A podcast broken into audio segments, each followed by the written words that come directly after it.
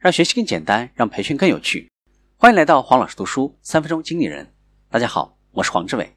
我们继续分享高效执行。第二个，关注引领性指标，要在可以驱动你的引领性指标的事情上倾斜资源，这样就可以为实现滞后性指标提供支持。滞后性指标可以告诉你是否完成了目标，而引领性指标却可以教会你怎样做才能够去完成目标。滞后性指标是对你想要达到结果的衡量指标，你在获得它的数据之时，所有的事情都已经发生并且得到了结果。例如，从 X 提升到 Y，收益率、支付能力、库存数量、资产利用率等等。引领性指标。可以预告结果，它有两个特征。第一个是预见性，这意味着一旦某个引领性指标发生了变化，你就可以根据这个推断出滞后性指标之后会有什么样的变化。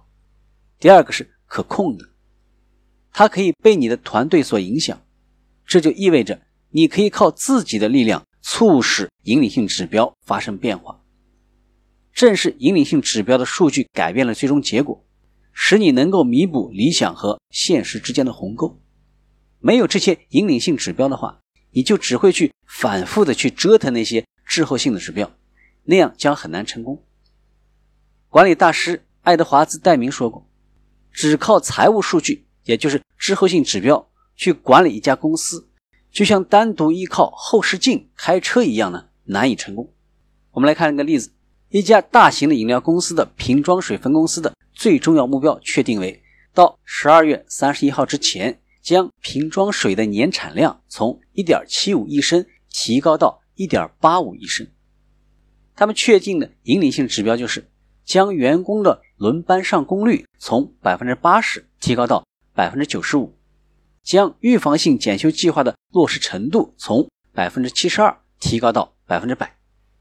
他们策略的关键在于，如果能够提高上工率，并且减少机器停工时间的话，工厂的产量就可以得到提升。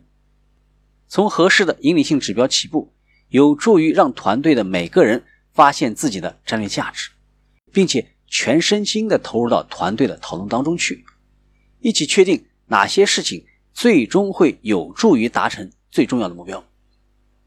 今天的分享就是这样。请关注黄老师读书，每周您都将收到我们推送的黄老师读书的文字版本。